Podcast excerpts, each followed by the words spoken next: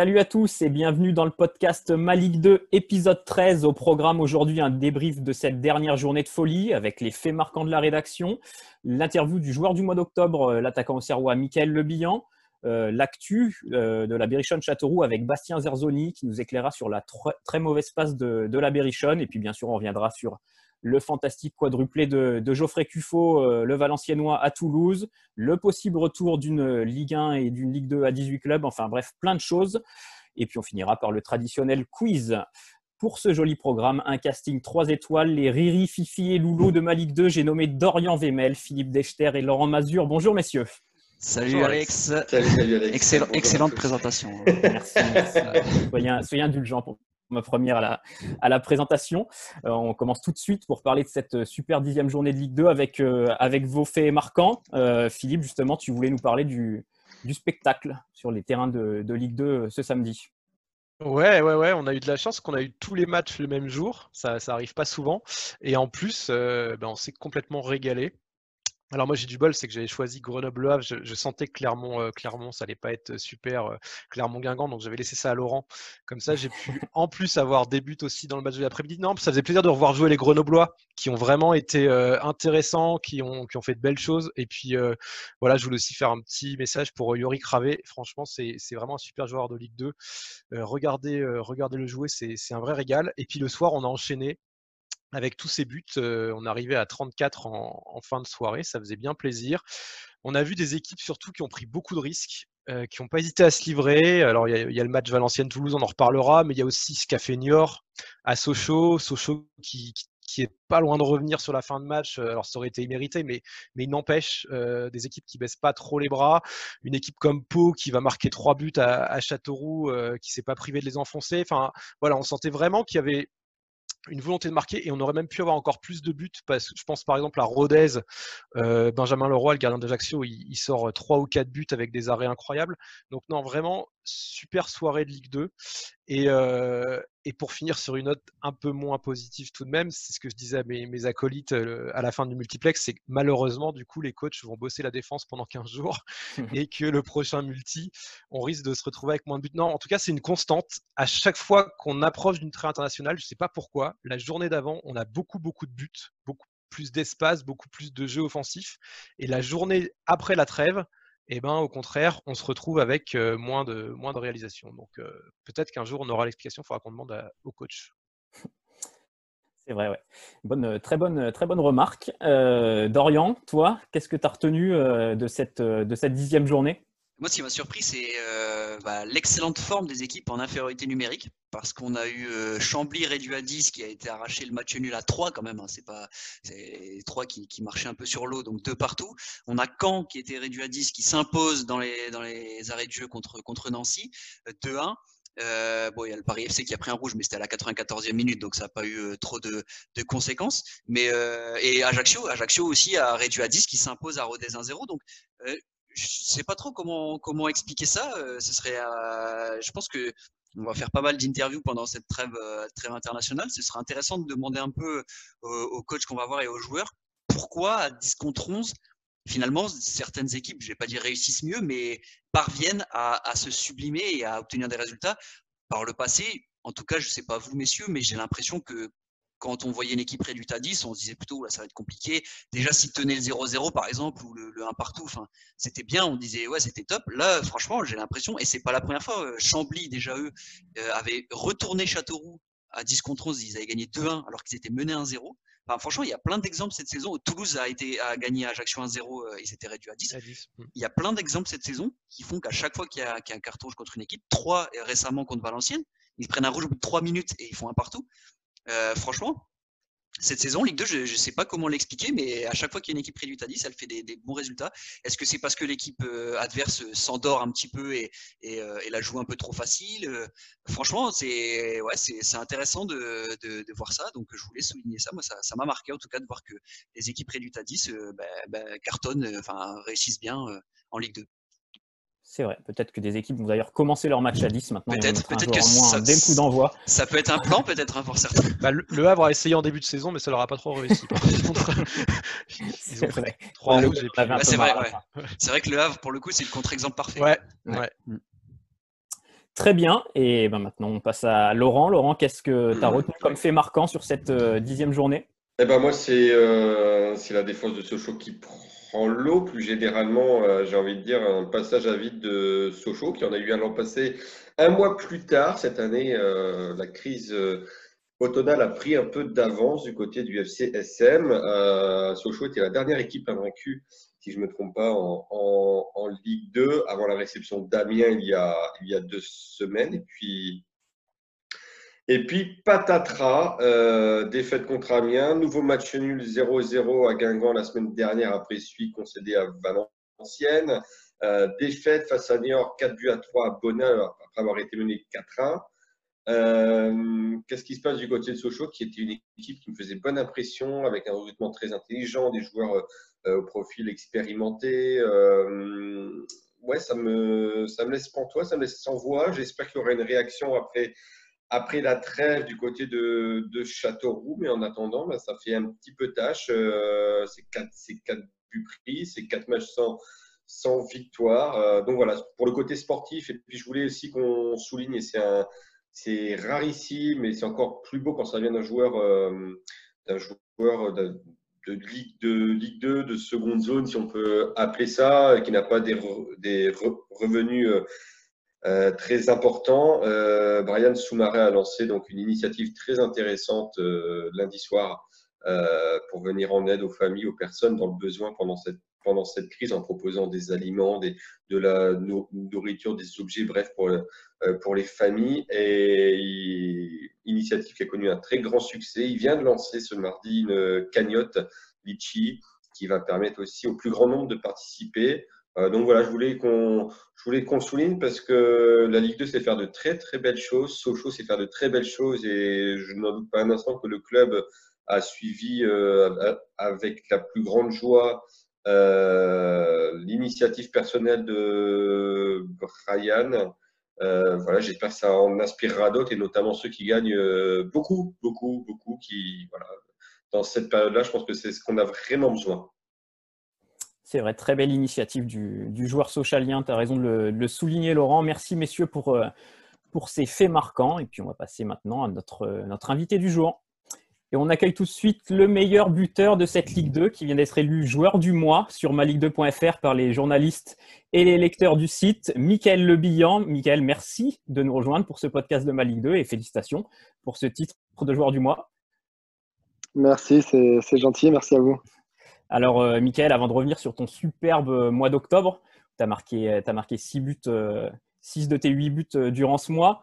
Euh, un petit mot déjà sur le match de, ce week-end, la victoire face à, face à Amiens. La GIAC a enfin enchaîné trois matchs consécutifs sans défaite, dont deux victoires et qui vous replace euh, dans le top 6. On imagine que c'est le, soulagement avant la, trêve internationale Exactement, exactement. Après un, nul à Rodez, on avait vraiment à cœur de, voilà, de, gagner ce match-là, en plus à domicile. Donc euh, c'est très important de gagner les matchs à domicile. on l'a fait ce week-end avec la manière, on a fait une très bonne, très bonne première mi-temps. Donc voilà, c'est trois bons points très importants avant la trêve. La GIA était une équipe euh, très irrégulière depuis le début de saison, une victoire, une défaite, une victoire, une défaite à chaque fois. Euh, ça vous pesait dans, dans les têtes? Ouais, bien sûr, c'est compliqué. On sait que voilà, on a tous pour objectif d'accrocher le, le podium, d'accrocher le haut du tableau. Donc, euh, pour faire ça, ben voilà, il, faut, il faut aller chercher une série, il faut, faut faire euh, une bonne série même. Donc, euh, on avait du mal à, le faire jusqu'à présent. Et là, on reste sur trois matchs sans défaite. Donc, c'est très bien. Là, la première mi-temps face à Amiens, notamment, vous avez été vraiment excellent collectivement. Tu penses que c'est le, match référence de, de, la GIA cette année. En plus, c'est un adversaire solide normalement. C'était la meilleure défense du championnat. Oui, c'est ça. On savait que voilà, ils sont, très costauds défensivement. Ils avaient pris que 4 buts, si je dis pas de bêtises. Ils avaient pris que 4 buts, donc c'était important pour nous voilà, de, gagner ce match, comme je l'ai dit. Et on a fait une très bonne première mi-temps. Voilà, il faut, faut qu'on continue comme ça parce qu'on a un très gros match euh, au PFC euh, après la trêve. Ouais, justement, euh, Mickaël, le déclic pour toi sur le plan personnel, c'est un peu euh, le match de 3 où, voilà, où, où tu, avais réussi à, trouver le chemin défilé. Derrière, ça, ça a enchaîné. on te sent totalement en confiance là dans, cette équipe. voilà, tout, tout, va bien en ce moment pour, pour toi. Oui, ça va, tout va, tout va bien, tout va mieux. C'est vrai qu'on en a parlé beaucoup avec le coach.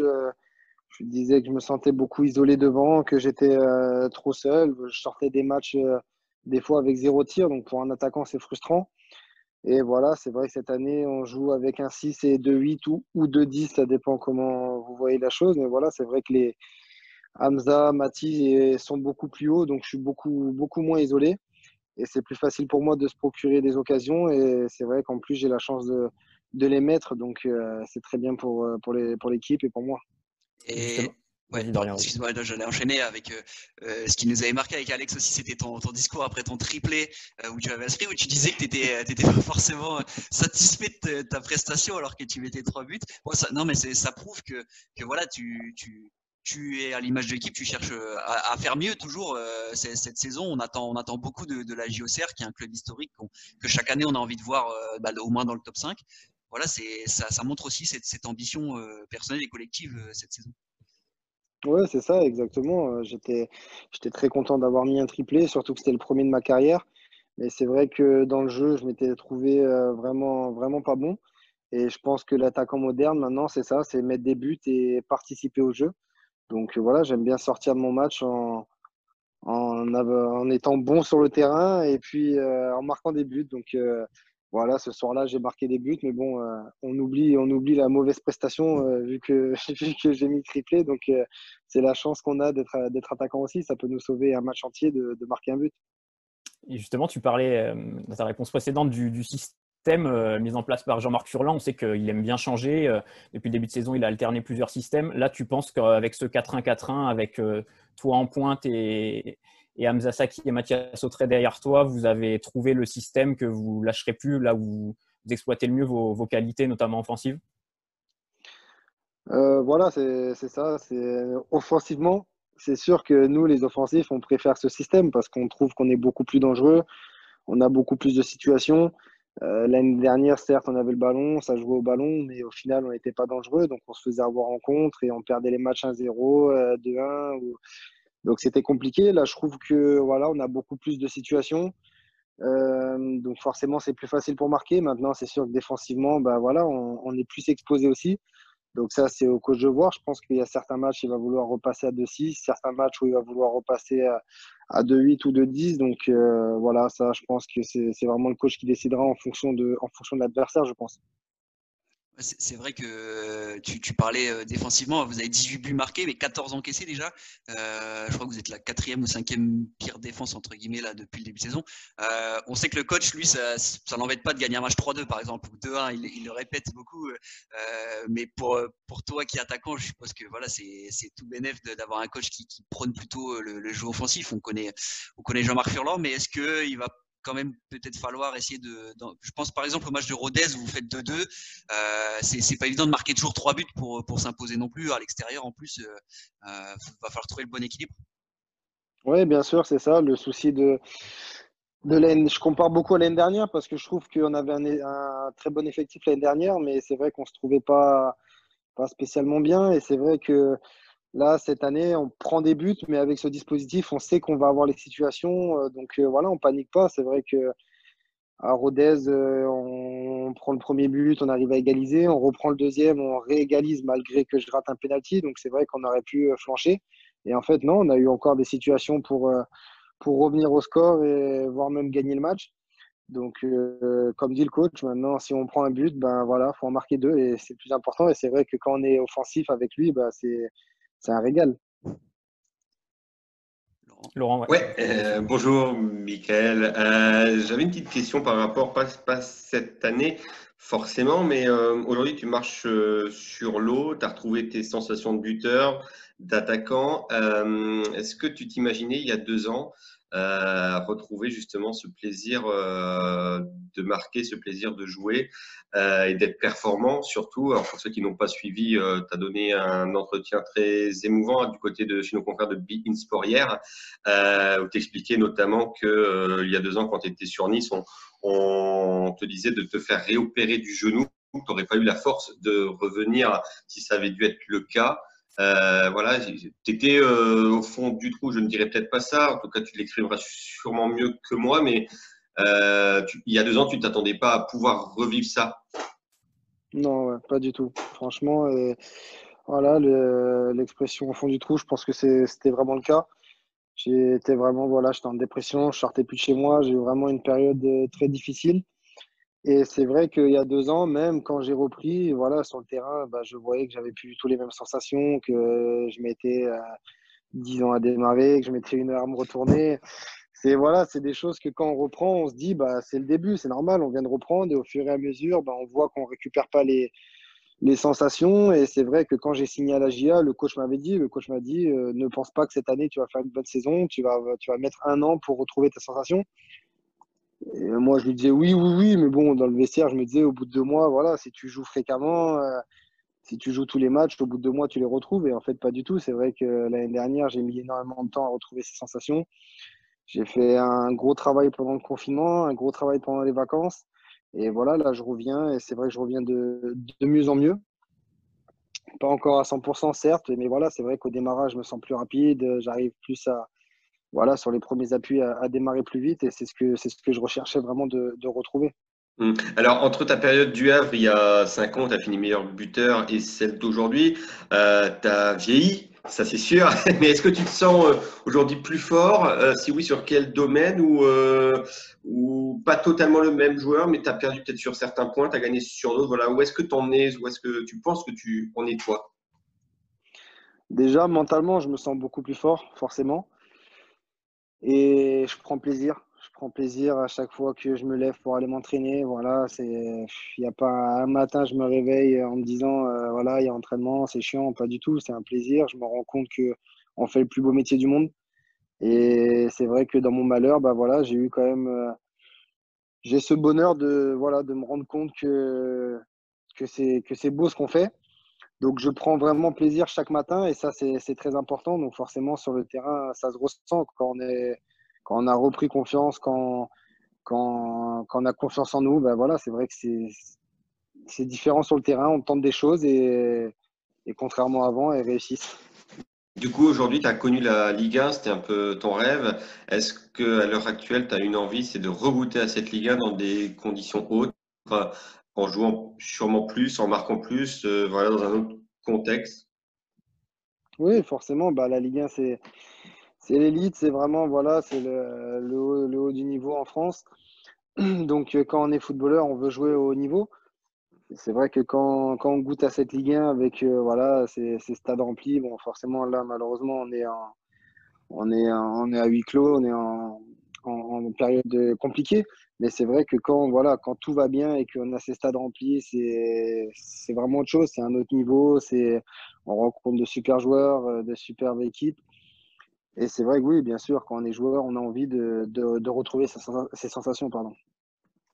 Euh, tu, as été coaché à, Nice, euh, notamment par, Lucien Favre, qui, a fait un passage marquant en France. Euh, c'est pareil, c'était un entraîneur qui prenait énormément le, jeu. Est-ce que tu trouves quelques, similitudes avec Jean-Marc Furlan, par exemple, dans, la façon d'utiliser le ballon ou à l'entraînement au quotidien? Est-ce y, a, des, est-ce que tu t'es retrouvé, voilà, tu as, choisi aussi pour Jean-Marc Furlan quelque part? Oui, bah, complètement. Le coach, il le sait, c'est vrai, on s'était eu au téléphone. Euh, voilà, moi, euh, comme je l'ai dit, hein, son, jeu offensif, euh, voilà, une équipe qui joue au ballon.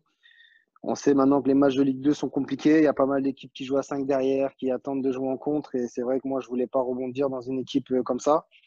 J'ai eu la chance voilà, de rebondir dans une équipe qui, qui, essaye de jouer au ballon. À l'entraînement, on se régale, c'est que du jeu. C'est voilà, quand, quand on est offensif, comme je l'ai dit, avec le, le coach, c'est vraiment, vraiment super.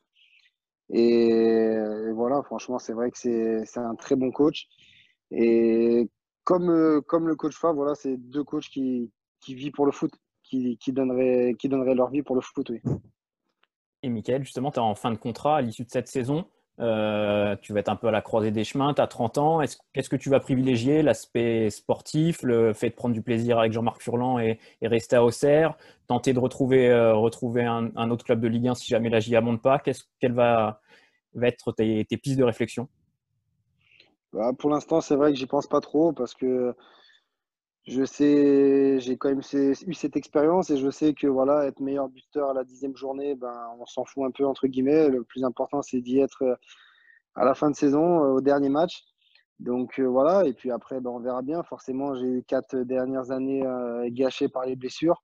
Donc j'ai encore cette envie de, de, de, de, retrouver un challenge, d'avoir ce côté sportif. Donc mon objectif premier, forcément, c'est de, de monter avec l'Agir.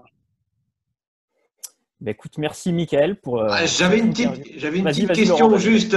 Euh, Mickaël, tu as de la chance quand même à Auxerre d'avoir des passeurs euh, hors pair. Kevin Fortuné qui a terminé déjà meilleur passeur de, de Ligue 2. Mathias Autrette euh, dont qui a une technique quand même exceptionnelle. Hamza Saki. Allez, quel passeur tu préfères? Franchement, c'est compliqué parce que c'est compliqué parce que les c'est vrai que les trois les trois me mettent en condition euh, parfaite. Là encore euh, samedi, Mathie m'en met une où je rate mon contrôle, mais si je la réussis, je suis face au but. Hamza me met un ballon, je suis face au but, je dois frapper et je centre. Euh, Kev à Guingamp me met une galette et j'arrive pas à la prendre de la tête.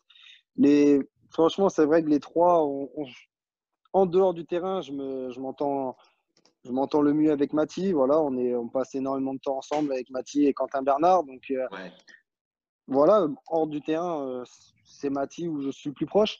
Mais sur le terrain, voilà, vraiment, on est proche avec tout le monde. C'est, je pense que c'est la force de notre, de notre groupe.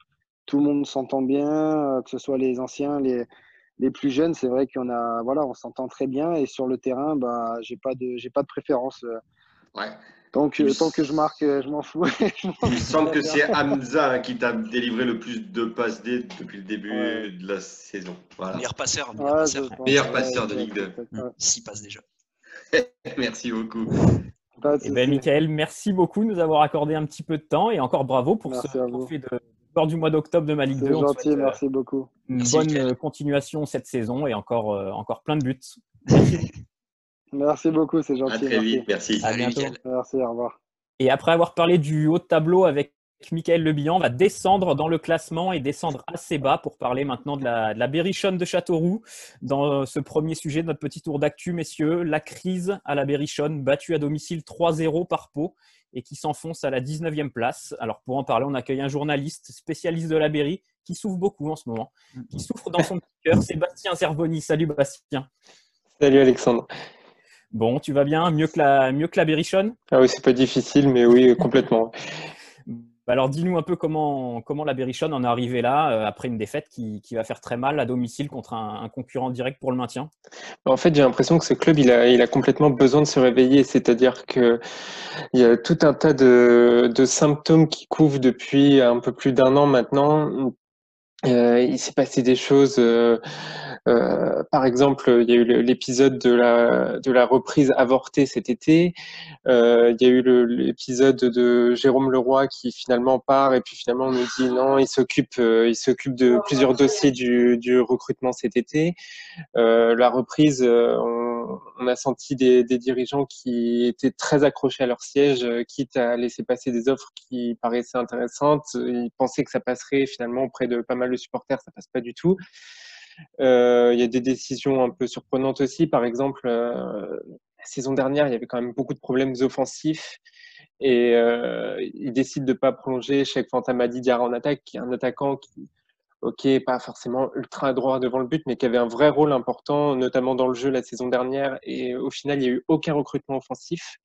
Et ils sont allés prêter aussi Andrew Young en, en national et euh, il cartonne, il est meilleur buteur de national actuellement. Et tu as vendu Aïssem Assam aussi. Ouais, voilà, c'est ça. Et Hassan est parti. Euh, donc, euh, donc, déjà offensivement l'an dernier, c'était pas exceptionnel, mais en plus, c'est affaibli.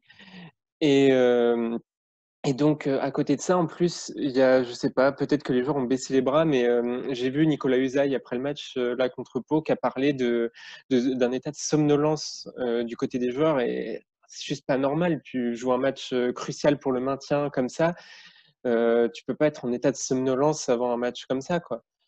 Donc, euh, il y a tout un tas de choses. En plus, il y a une grosse tuile qui est tombée, c'est que Shakir à la dure s'est mmh. fait les croiser. Euh, mais en fait, de toute façon, contre Pau, ce que Nicolas Usaï disait, c'est ressenti dans la mesure où on a vu beaucoup de. Enfin, trop peu de, joueurs qui sentaient mener la révolte. Moi, j'en ai vu que deux, c'était Romain Grand, Jérémy Moulumba, qui sont les deux joueurs à peu près au niveau cette saison avec Julien Fabry. Mais bon, le problème, c'est qu'il est un peu livré à lui-même avec la défense. Mais en soi, l'effectif n'est pas si, euh, catastrophique que ça, mais je sais pas, on a l'impression qu'ils ne se rendent pas compte du, danger qui guette le club en fait. Justement, tu parlais de, Nicolas Usaï, il y a une 19e place, il y a une trêve internationale. On sait que forcément sa situation doit être un petit peu précaire. Est-ce que tu penses que Nicolas Usaï euh, va, être démis de ses fonctions? Est-ce que tu penses qu'il doit être démis de ses fonctions pour euh, justement sortir un peu l'équipe de, de cet état de somnolence dont tu parlais alors, je suis pas sûr qu'il soit tant en danger parce qu'il a vraiment une très bonne cote auprès des dirigeants. Euh, je me souviens de Michel Denisot l'an dernier qui avait dit que c'était euh, l'un des meilleurs entraîneurs qu'il avait eu au club. Donc, je le vois pas trop se désavouer comme ça quelques mois plus tard. Après, j'ai du mal à me prononcer sur est-ce qu'il faut le virer ou pas parce que, en fait, oui, il y a d'un côté, il apparaît clairement sans solution. Justement, je parlais au niveau offensif, il a à peu près tout essayé cette saison. Il a essayé toutes les formules possibles et imaginables. Là, euh, contre Pau, c'était le jeune Cyrine Doucouré qui a 18 ans, qui était titulaire en pointe. Euh, tout, tout, le monde y est passé. Il a essayé à peu près tout le monde en pointe. Euh, vraiment, il apparaît sans solution au niveau offensif. Après, le problème, c'est est-ce qu'il y aurait aujourd'hui quelqu'un de disponible qui serait capable de d'y arriver, je, ne sais pas. Vraiment, euh, c'est un peu un mystère cette équipe euh, cette saison. Sur le plan offensif, Bastien, il y, avait un, joueur qui, semblait euh, quand même avoir fait ses preuves l'année dernière, c'était Elias Chouaref. Mm. Tu peux nous en parler justement sur son début de saison? Là, je crois qu'il n'a pas marqué encore cette année? Non, il n'a pas marqué. Il a fait une passe décisive, c'était contre Niort. Euh, le problème, c'est que euh, comme il y, a, très peu de liens entre le milieu et l'attaque, il se retrouve obligé de devoir descendre très bas pour aller chercher les ballons. Il fait d'ailleurs des très belles sorties de balles et tout, euh, des fois pour lancer des contre-attaques. Mais le problème, c'est qu'il se retrouve trop bas, il n'est il est pas aux avant-postes et, il, pèse pas assez dans le jeu offensif parce qu'il est, obligé de, de, descendre trop bas en fait. Et c'est un problème de jeu en général. Et c'est pas le plus mauvais cette saison, mais oui, normalement, statistiquement, on doit s'attendre à mieux de sa part, ça c'est sûr. Euh, c'est vrai que le, constat il est forcément plutôt négatif avec euh, cette 19e place et ces, résultats négatifs. Mais quand même pour, euh, amener un peu d'optimisme, quels sont selon toi les, les leviers qui font que, qui te font croire à un maintien de la, de la Berry et que, que, ça, que ça peut tourner Quelles sont les, quand même les, forces de, cette équipe de, de Châteauroux euh, dans, dans, les, dans les quelques beaux matchs qu'on a pu voir quand même euh, de temps en temps depuis la, reprise? Bah déjà, il y, a, un point qui me rassure, c'est que sur un aspect fondamental comme les coups de pied arrêtés avec euh, justement Granger Moulumba dont je parlais tout à l'heure, il y a déjà moyen de, d'aller de, chercher des points comme ça, comme ça a été fait déjà plusieurs fois cette saison. Après, euh, peut-être qu'on va voir aussi les, retours euh, de blessures. Le, club a été très touché par le Covid. Là, ça revient au fur et à mesure. Donc, peut-être que ça va aller mieux, euh, notamment Amir Nouri, qui avait pas mal débuté la saison, qui là va revenir. Après, bah, on va voir comment ça va se remobiliser après, le, après la, trêve internationale peut-être que des joueurs, euh, il y avait des joueurs un peu en manque de rythme. Par exemple, je vois Christopher Opéry qui était très très bon la saison dernière et qui là évolue clairement un cran en dessous. Euh, c'est pareil. Est-ce que c'est pas lié aussi à un départ euh, potentiellement avorté? Parce que euh, Nicolas Usaï, je l'avais eu en pré-saison, c'était le premier à dire que justement, avec sa, très belle saison, il, devrait partir dans un club plus ambitieux, voire même en Ligue 1, et que bah, finalement, elle était toujours là. Donc, est-ce qu'il n'y a pas aussi un peu de, déception, tu vois, de, son côté, et que, que c'est le temps de digérer un peu, tu vois, de se replonger dans cette nouvelle saison en Ligue 2 bah, c'est possible, surtout que justement, je parlais de Jérôme Leroy tout à l'heure, euh, il avait clairement comme mission de négocier le départ de Christopher Opéry. Mmh. Normalement, ça devait être à Saint-Etienne. Mmh. Donc, euh, donc euh, oui, je pense que ça a dû lui mettre un coup aussi. On sait qu'il va partir probablement cet été puisqu'il est en fin de contrat. Donc, je pense qu'il y a un peu de ça aussi justement pour lui. Peut-être qu'on parlait d'Ilias Chouaref avant, c'est pareil, Ilias Chouaref était convoité un peu partout. Euh, peut-être que ça n'a pas aidé non plus aussi. Euh, l'effectif, euh, on, on, a eu quand même Moulumba qui était annoncé, c'est pareil en Grèce. Il y a eu beaucoup de rumeurs de transfert autour de l'effectif. Ça n'a peut-être pas aidé non plus, oui. c'est pas une excuse, mais c'est vrai que pour certains joueurs, sur des rendements individuels, ça peut jouer aussi, oui. Après, si on. Ouais, vas-y, vas-y, Alex. non, si on, si on, veut positiver, on peut aussi voir le côté. à, part, à part contre Pau, Châteauroux finalement a jamais pris de, de, de, de branlée cette saison. Ouais, mais à Chambly, à Chambly en ce qu'on dit, elle, faisait mal, elle a fait mal aussi celle-là.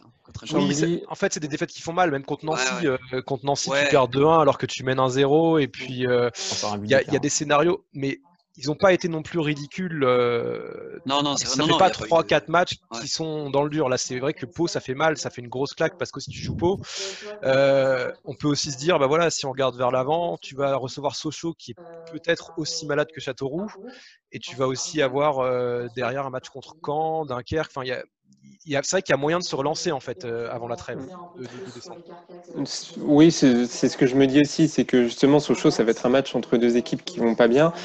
Euh, c'est vrai que le match contre Chambly fait presque au moins aussi mal que celui contre Pau parce que il est vraiment imperdable celui-ci. Enfin, quand je parlais tout à l'heure de somnolence et tout d'équipes qui étaient endormies, contre Chambly, c'était ça, c'est-à-dire qu'il y a eu 45 minutes qui étaient tout à fait intéressantes et tout, avec une ouverture du score, des occasions même d'en mettre un autre. Et en deuxième mi-temps, bah, ils ont totalement arrêté de jouer en fait. Et Nancy, c'est pareil, euh, à 1-0, ils ont, ils ont totalement déjoué. Et euh, cette équipe peut être très bonne par séquence euh, et par moment peut lâcher complètement et elle est totalement imprévisible en fait. Justement, Philippe t'en parlait, là, il y a quand même un calendrier qui arrive qui est contre des supposées grosses équipes, c'est-à-dire Sochaux, Caen, Grenoble, il y aura Toulouse aussi euh, dans, les, dans les cinq prochaines journées. Est-ce que c'est finalement des adversaires qui peuvent un peu mieux convenir à Châteauroux? Parce qu'on voit contre les équipes euh, entre guillemets, qui jouent leur championnat contre le, euh, championnat du maintien, c'est difficile. J'ai l'impression que Châteauroux craque un peu, même mentalement. Est-ce que contre des plus grosses équipes où tu n'as finalement pas grand-chose à perdre, ça peut mieux convenir pour, pour relancer ce, ce groupe un peu marqué? C'est vrai que en général, Châteauroux a toujours bien aimé faire des performances comme ça contre les gros. C'est historique, ça fait 20 ans que je suis ce club, ça a toujours été comme ça. Et euh, par exemple, la saison dernière, euh, tu, tu, perds, euh, tu perds à domicile contre, bah déjà contre Chambly, contre Niort, et tu t'en vas gagner au Havre, tu vas, tu vas taper Caen, des équipes comme ça. Donc, c'est un coup à jouer. C'est pareil, le match, le match au Havre qui, était, qui était supposé perdu vu, vu la différence de niveau entre les deux équipes. Bah, finalement, ça va arracher un nul encourageant avec même des occasions de, et remporter le match. Donc, euh, quand par exemple euh, chez elle, ça c'est typiquement le genre de match euh, face à un adversaire qui pourrait convenir. Ok, bon, en tout cas, on le souhaite pour, pour la Berrichonne, pour tous ses supporters et pour toi, Bastien, pour que ton moral remonte un peu. merci d'avoir été avec nous pour évoquer l'actualité de Châteauroux et à bientôt sur, sur ma Ligue 2. Merci, merci un plaisir. Au-delà de la déroute de Châteauroux, euh, cette journée de Ligue 2 elle a surtout été marquée par un festival de buts, 34 en tout, dont 4 inscrits par le seul Geoffrey Cuffot lors de la victoire valenciennoise à Toulouse 5 à 4. Alors à vous de entendre, messieurs, sur ce, cette super performance, je vais vous donner juste quelques stats euh, pêle-mêle, comme on dit. C'est le premier quadruplé en Ligue 2 depuis Habib Diallo avec Metz en 2018. C'était face à Orléans. Geoffrey Cuffot, avant cette rencontre face à Toulouse, c'était 286 matchs cumulés en Ligue 1 et en Ligue 2. il n'avait marqué que 9 fois. Donc il a inscrit en tout 36% de ses buts en Ligue 1, Ligue 2 lors de cette rencontre. Et puis une dernière petite stat, le dernier joueur qui avait inscrit un quadruplé contre Toulouse, c'était le canois Bernard Brogini. Seul Philippe s'en souvient parce qu'il était déjà au stade.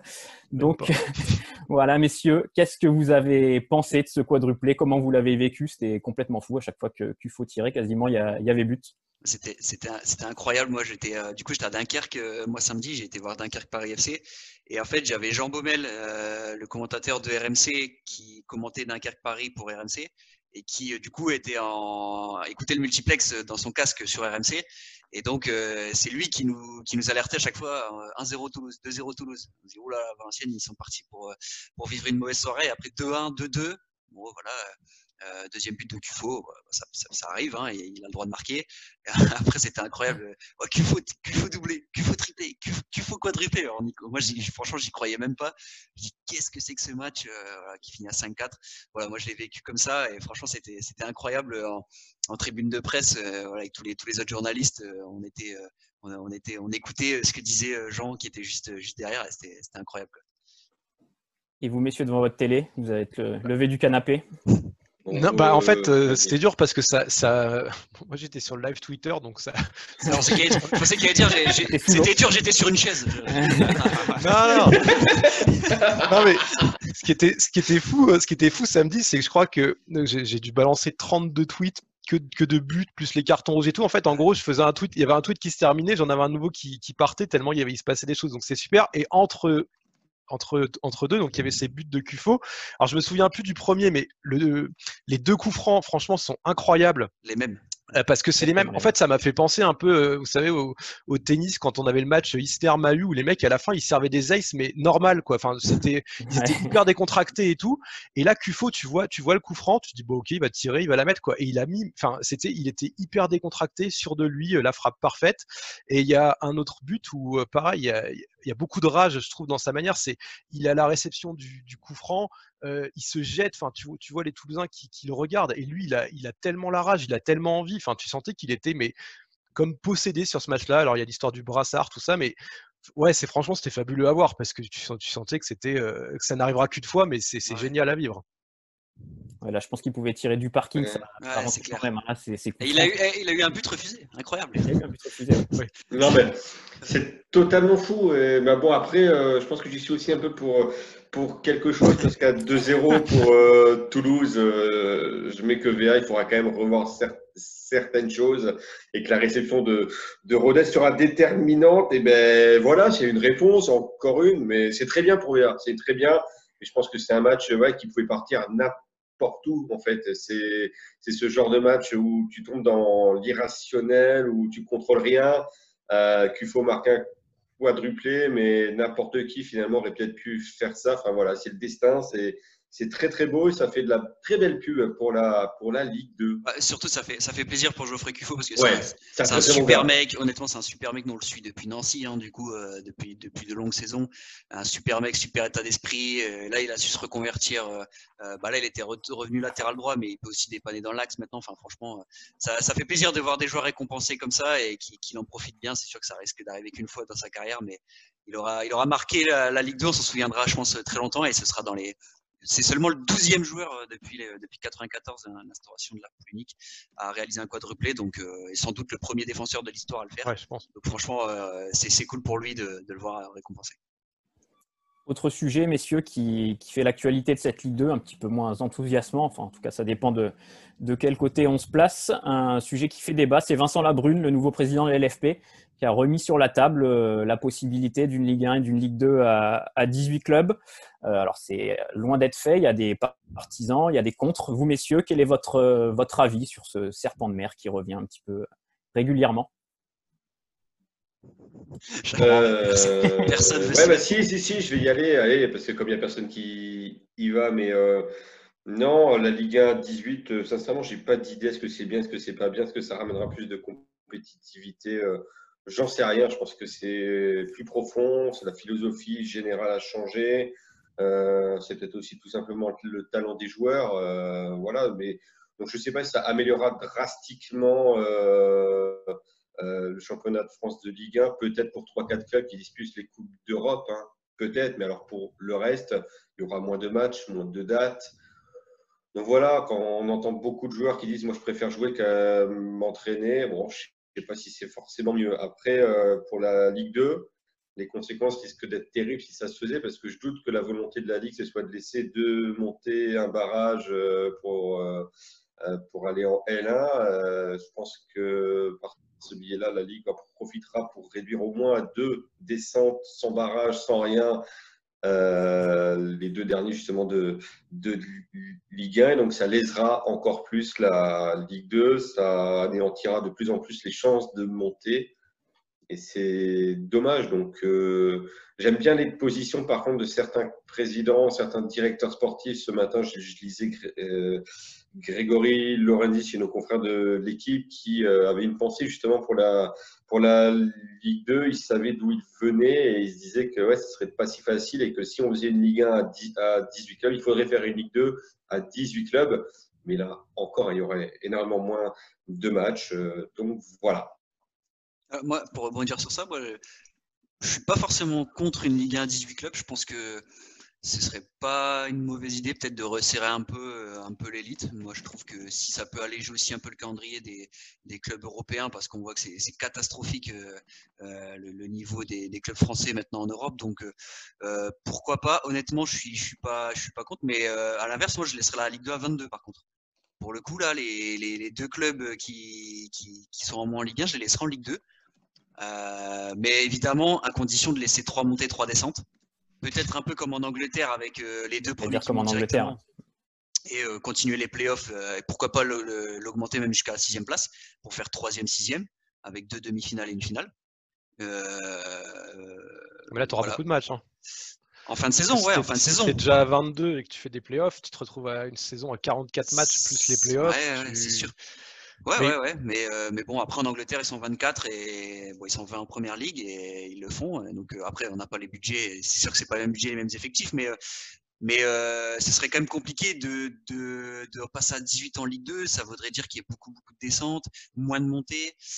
Là, pour moi, ça me paraît compliqué. Moi, j'aimerais bien voir une Ligue 2 à 22. Je trouve que, honnêtement, bah, j'ai rien, j'ai rien contre ces clubs-là, mais, mais tu as des clubs en Ligue 1, pour moi, qui sont un peu euh, voilà, entre la Ligue 1 et la Ligue 2, tu vois. Et, finalement, euh, peut-être vaut mieux euh, jouer des saisons un peu où tu, peux jouer la montée en Ligue 2, etc., que, de, jouer chaque année le maintien sur un fil en Ligue 1. Même si, évidemment, l'exposition et les revenus droit télé sont, totalement différents. Mais, mais Ligue 1 à 18, une Ligue 2 à 22, dans, dans l'idée, moi, ça me, ça me plairait bien. À condition, évidemment, de, de garder au moins trois montées. Parce que sinon, déjà que là, les présidents euh, sont, sont, sont, pas très contents de voir que le troisième ticket est plus direct. Euh, ça deviendrait vraiment, vraiment chaud. Quoi. Moi, je rebondirais juste, Dodo, sur ce que tu as dit par rapport euh, à la présence française en Coupe d'Europe. Aujourd'hui, les résultats ne sont pas fameux. Mais si on se rappelle, entre 97 et 2002, c'était pas fou. Hein. Alors certes, il n'y avait ni le Grand Paris, ni le Grand Lyon. Hein. mais quelles sont, les, quelles sont les performances qu'on avait On a eu Marseille qui est arrivé en finale de l'UEFA.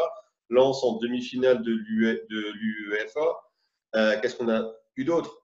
Ouais, ouais, après, c'était pas le, c'était pas le même football. Hein.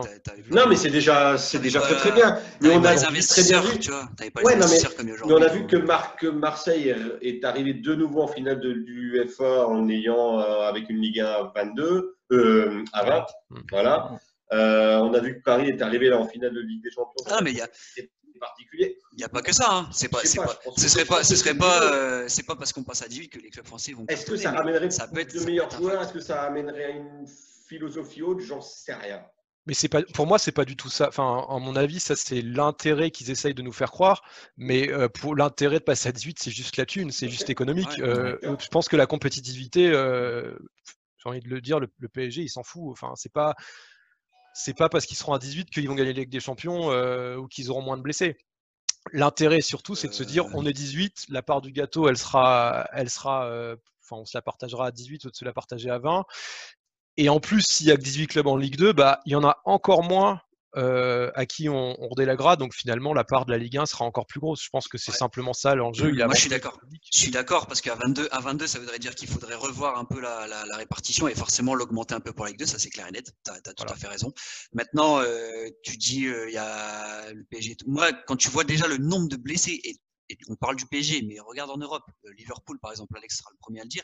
Regarde Liverpool, regarde plein de, grands clubs en Europe. Là, ils ont un calendrier qui est démentiel. c'est n'importe quoi. C'est une année très spéciale. actuel, ouais, qui est... Ok, mais du coup, spéciale. Du coup, l'année prochaine, tu auras aussi euh, l'Euro pour, pour les matchs. mais après, tu, tu, reviens dans une saison classique. Ouais, avec, avec, moi, je trouve qu'avec la suppression de la Coupe de la Ligue, tu peux passer dans une Ligue 2 à 22 avec des clubs qui n'ont pas d'Europe et, et d'avoir quand même que 18 clubs, ça t'allège un tout petit peu le calendrier pour, euh, pour la Ligue 1. C'est quand même, c'est pas, c'est pas le truc qui va, qui va faire que les, les, clubs français vont, ouais, mais en Europe. Il n'y a pas que ça, mais je pense que ça peut être un facteur. C'est le calendrier et encore là, j'ai envie de dire, on est nous en Ligue 2 dans un calendrier plutôt soft, même en L1, on vient de jouer 10 rencontres en 3 mois bah, c'est maintenant hein, où ça va être ouais, bah, ouais, ouais. la mort hein, pour les. C'est pour ça, c'est pour ça que là, je pense que moi, je suis inquiet. La, la, répartition du calendrier qu'il faut. Moi, je suis inquiet. Je suis inquiet parce que quand tu vois qu'il y a déjà plein de blessés et que c'est là, le, c'est à partir de novembre-décembre ça va s'enchaîner. Euh...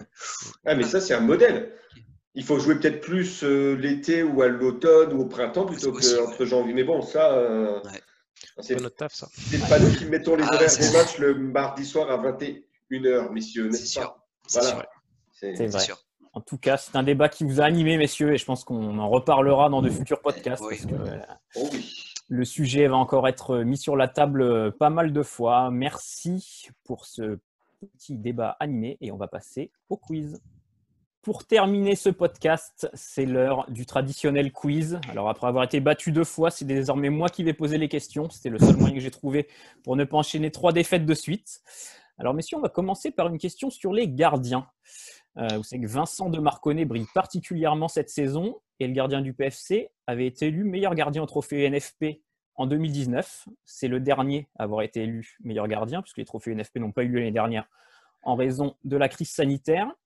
Chacun votre tour, vous allez me donner un de ses dix prédécesseurs, donc le meilleur gardien au trophée UNFP. Alors je précise Laurent, en plus qu'on c'est regarde toi. jamais les trophées UNFP dans la mesure où nous on décerne nous-mêmes nos trophées. Je voilà, sais, ça mais- c'est fait. Donc c'est vraiment moche de nous faire ça. Je me doutais que tu me dirais ça. Euh, mais Laurent, tu as quand même l'honneur de commencer vu que tu es le, le tenant du titre. T'as de la chance. Parce que... Euh, Alors de Marconnet, donc c'était en 2018-2019. Tout à fait. Il y a- C'est que des, que des gardiens très connus. Il n'y a pas de. Ah bon? Il y a peut-être un qui est un peu difficile, mais sinon c'est. Très connu, ça dépend pour qui, mais bon, c'est. Bah, C'est pas, c'est pas Gianluigi Buffon. Alors, Mamadou Samassa. Mamadou Samassa. Eh bien, pas du tout. Ouais, et voilà, tiens, on va aller. Moi, je démissionne. Moi j'en ai un, je, je pense que j'en ai un. Euh, Vas-y, Dorian, allez à toi. ah, moi ou Philippe, comme tu veux, c'est toi qui Non, Vas-y, vas-y, vas-y, moi je pense que j'en ai deux. Alors vas-y. Bon, bah, Oh là là. écoute, moi je pense qu'il y a Jean-Louis Leca. Et tu, tu écoutes. Tu as bien fait de prendre la parole parce qu'il n'y a pas Jean-Louis Leca. Donc, Philippe, tu peux, Philippe, tu peux d'ores et déjà gagner ce quiz. Il n'y a pas Jean-Louis Leca avec Non. Ajaccio La saison Non. avec Ajaccio Alors, Ah, franchement, s'il y est pas, c'est un scandale. Il y a Paul Ouais. Bernardoni. Il y a Paul Bernardoni, Ah oui. en 2018. En Il y a 2018. Okidja, il y a René aussi, non Il y a, il y a pas Oukidja, mais il y a René. Ah, il y a vois, Nicolas Douchez. Areola. Alphonse Ah oui, Areola. Areola, oui. Ah, Zachary Ah, j'y ai pensé, mais. Ah. Non, bah, voilà. Zachary, ouais. Novaes, Euh, c'est un peu dur avec ouais. Bastia. Ouais. Benoît. Costil, Steve Elana et Vedran Rougneux en 2020. Oh, Ah ouais, Pedra ah ouais. Bah Ouais. oui Ah ouais, ouais, ouais. Moi, j'ai hein. gagné. Ah, mais j'étais, C'était assez. j'étais tellement, ah oui, oui, j'étais tellement persuadé qu'il y avait Leca. Ah là.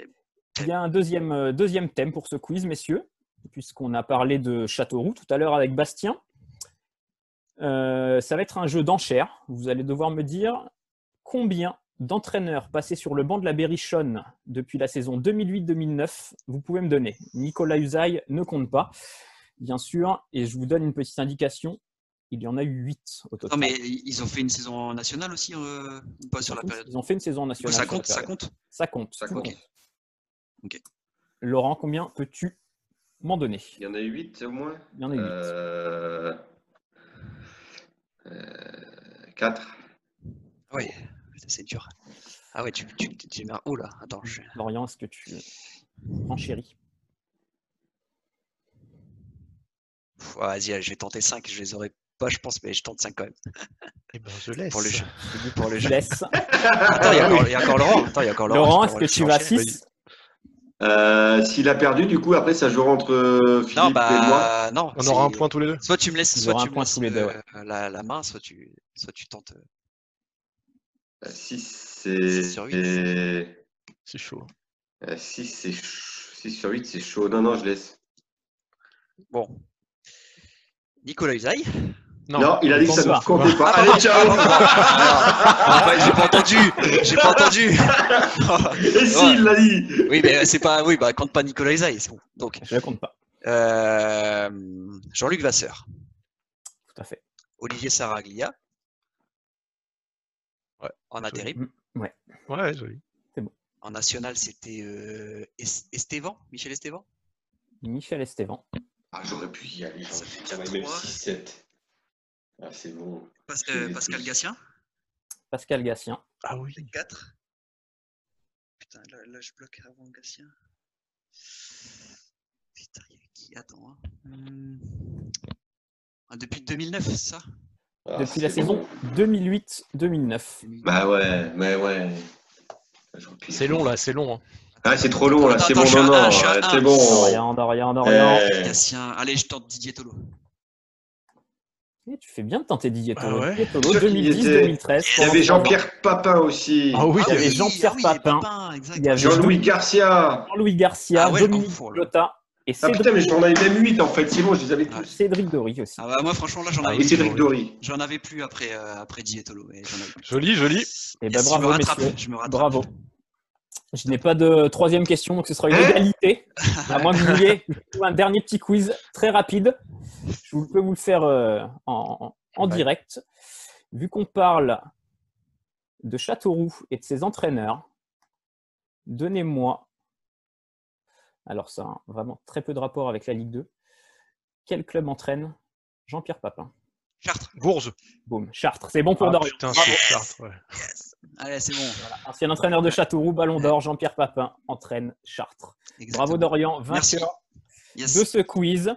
Écoutez, messieurs, c'est la fin de ce podcast qui était Mm. très, très chargé, très animé. Riche. Merci Riche. à tous de nous avoir suivis. On se donne rendez-vous la semaine prochaine, parce que même pendant la trêve internationale, il y aura un podcast euh, Ma Ligue 2. Euh, N'oubliez pas d'ici là de suivre toute l'actu de la Ligue 2 sur le site maligue2.fr, de télécharger la nouvelle application qui est disponible sur Android, bientôt sur l'App Store. Et puis, on se dit euh, à très vite. À bientôt. Merci. Salut. Merci Alex, Ciao. à bientôt. Ciao. Salut.